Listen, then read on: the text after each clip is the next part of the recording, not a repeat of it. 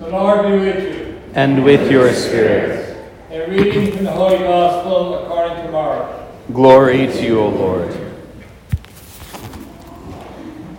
After John had been arrested, Jesus came to Galilee proclaiming the gospel of God.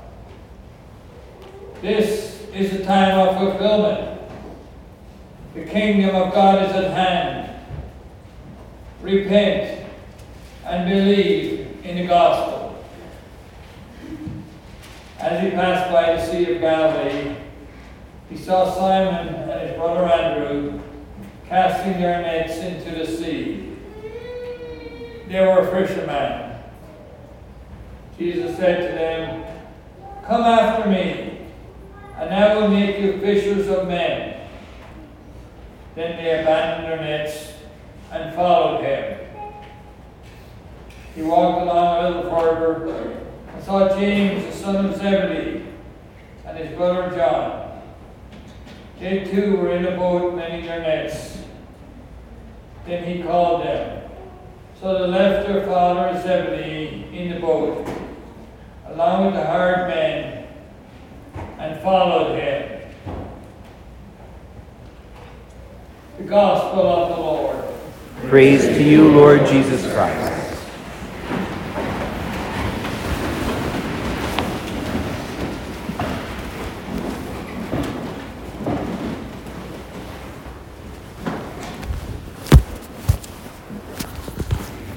Right, I've got a quiz for you this morning. Are you ready?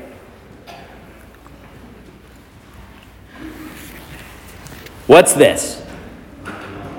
A Bible. Okay. You're doing okay. You're doing okay. This next one's a little bit trickier. How about this one? Also Bible. God, you guys are good. Okay. It was a trick question. Fair enough. Two Bibles. Same book, containing the same books, both Catholic Bibles, uh, even the same translation, more or less. And yet, very different books physically, right? I mean, this one, you've all seen one more or less like this. It's fancy, it's nice, it's leather bound with better binding than we usually have. The pages you can see are edged, trimmed in gold.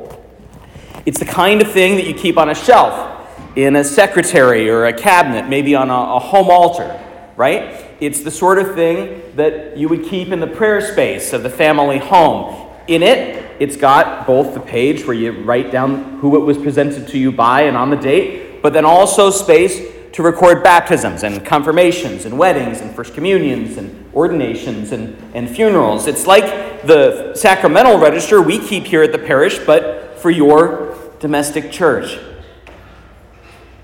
This guy's different. He's not fancy, he's floppy. And this one costs like a hundred bucks, and this one might be five. It's cheap, again, by design, because it's meant for use. It's been dog eared and tabbed. You can see that. There's all kinds of notes written in the margin. This is what we give our kids in the confirmation program when they start. It's what we use with our older kids in the school. It's a study Bible, not only in the sense that it's got helpful footnotes to tell you what's going on, but because it's the kind of Bible you're meant to actually study with and not just keep on a shelf in a pretty place at the home. Both of these are important. Having Bibles like both of these is important. We had one of these in my house growing up, still do. It's the reason I had to borrow somebody else's for my visual aid. And it sits in the secretary, that, that sort of wood display case where mom would put her most prized possessions and, and because those were often religious objects for us, it was the place where we would pray as a family, apart from grace at meals. Later on, after I was ordained a priest, I was able to celebrate Mass on that secretary for my mom when she was dying in our home. It was precisely because this book sat right in the middle on that top shelf next to the holy stuff that I knew this book was holy. Nobody had to say it, they showed it. Years later, obviously, once I could read and then read better, I needed to get one of these that I could actually flip through and write notes in and ask questions about.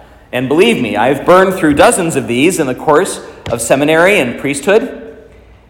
Both are important. You need the freedom to be able to really dig into the text, but you also need to be able to treat this text with real respect.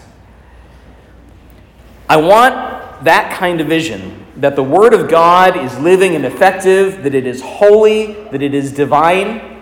I want that to be held in one hand with us this morning, and that the Word of God is really earthy and human and comes out of real people's mouths and goes into real people's ears and gets printed on real news scrap like the sports page. I want that to be held tightly in the other hand. Because we need both if we're going to understand the place of the Bible in the life of the church. Several years ago, Pope Francis declared that this Sunday every year would be a Sunday dedicated to the Scriptures, dedicated, focused uh, on the place of the Bible in the life of the church. But he very tellingly didn't call it Bible Sunday or Scripture Sunday, even though that might have been better from a marketing perspective. He called it the Sunday of the Word of God.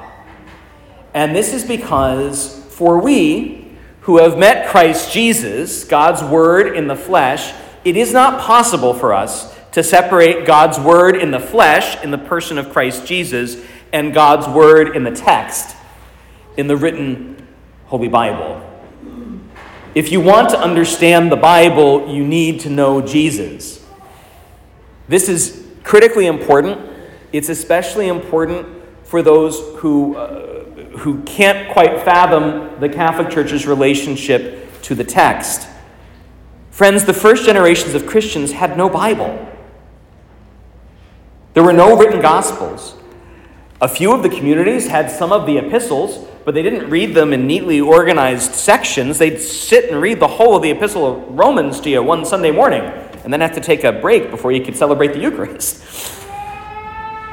People came to believe not because they read a story in a book, but because they heard that story proclaimed by eyewitnesses and by people who knew the eyewitnesses and whose lives had been transformed by the experience of the one who was dead and who came to life again.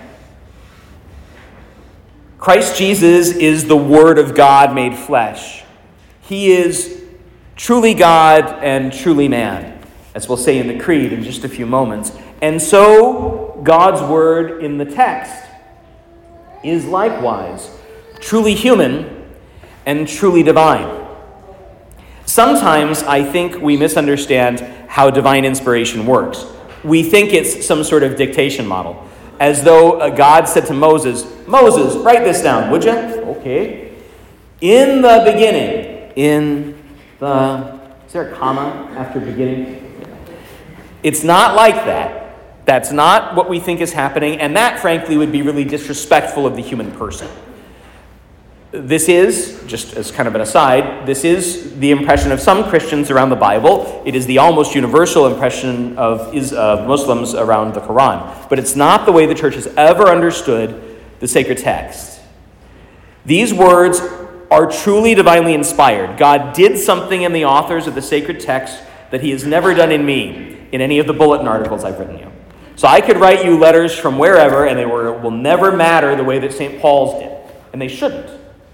God did something in the sacred authors.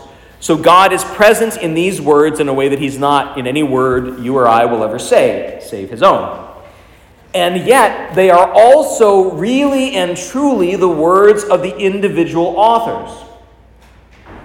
So that Jonah today becomes a player not only in his own, but a whole other people's salvation. The word of the Lord came to Jonah, the text tells us. And then we skip two and a half chapters, and, and, and Jonah finally gets to the city and does what God told him to do. But in the chapters that we skipped, that's where all the fun stuff happens in Jonah's story, right? So God tells Jonah, go to Nineveh and preach repentance. And Jonah doesn't want to preach repentance because he doesn't want the Ninevites saved. He wants them to die because he hates them. And so he goes as hard and fast as he can in the other direction and winds up on a boat and then there's a storm, and so they throw him off the boat. And then do you remember the next bit? so we get swallowed by the fish and, and, and, and, and rests in the belly of the whale for three days and three nights. And then the fish or the whale vomits him back up onto the beach, and then, only then, after having refused to do God's word over and over and over again, then he goes to the city and preaches repentance. And what happens? Even the animals begin to fast. Even the beasts of burden begin to repent. He becomes the greatest preacher in the whole history of Israel. He becomes a real author of the story that bears his name, just as much as God is. Now, this is good news for us because, well, our Protestant friends will often poke and say, You Catholics, you don't know the Bible, it only sits maybe in a shelf uh, in your living room or something. Um, but we can spit chapter and verse upside and, and sideways to you. Um, we just don't do that. We don't read the scripture that way. It's not that chapters and verses are a problem, it's a helpful index to find things. But the words are meant to live inside us, not in a text.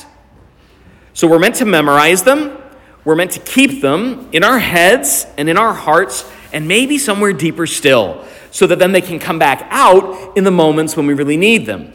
We see Jesus doing this himself. He quotes the Old Testament all the time because he knew the scriptures himself, not only because he was the author of them, but because he'd repeated them so much in the worship of, of, of the people. Our worship is similarly designed. In the name of the Father, and of the Son, and of the Holy Spirit. It's right there at the end of St. Matthew's Gospel. The Lord be with you. Right there, Book of Ruth. Virtually every word you say when you come to church is Scripture. Apart from the homily, virtually every word the priest says when he comes to church is Scripture. The Mass is really just a kind of symphony of scriptural hymns that have been stitched together over a long period of time so that together the word that God spoke to the patriarchs and prophets of old would become our words. That the word of God would come to reside in the words of men and women. And even that, even that is not enough for us. It's not enough for the scriptures to live inside us in an intellectual way because we've heard them. It's not enough for the scriptures to live inside us in a kind of uh, spiritual way because we've assented in faith. No, no. Even as the Word was made flesh ages ago, so the Word takes on flesh today.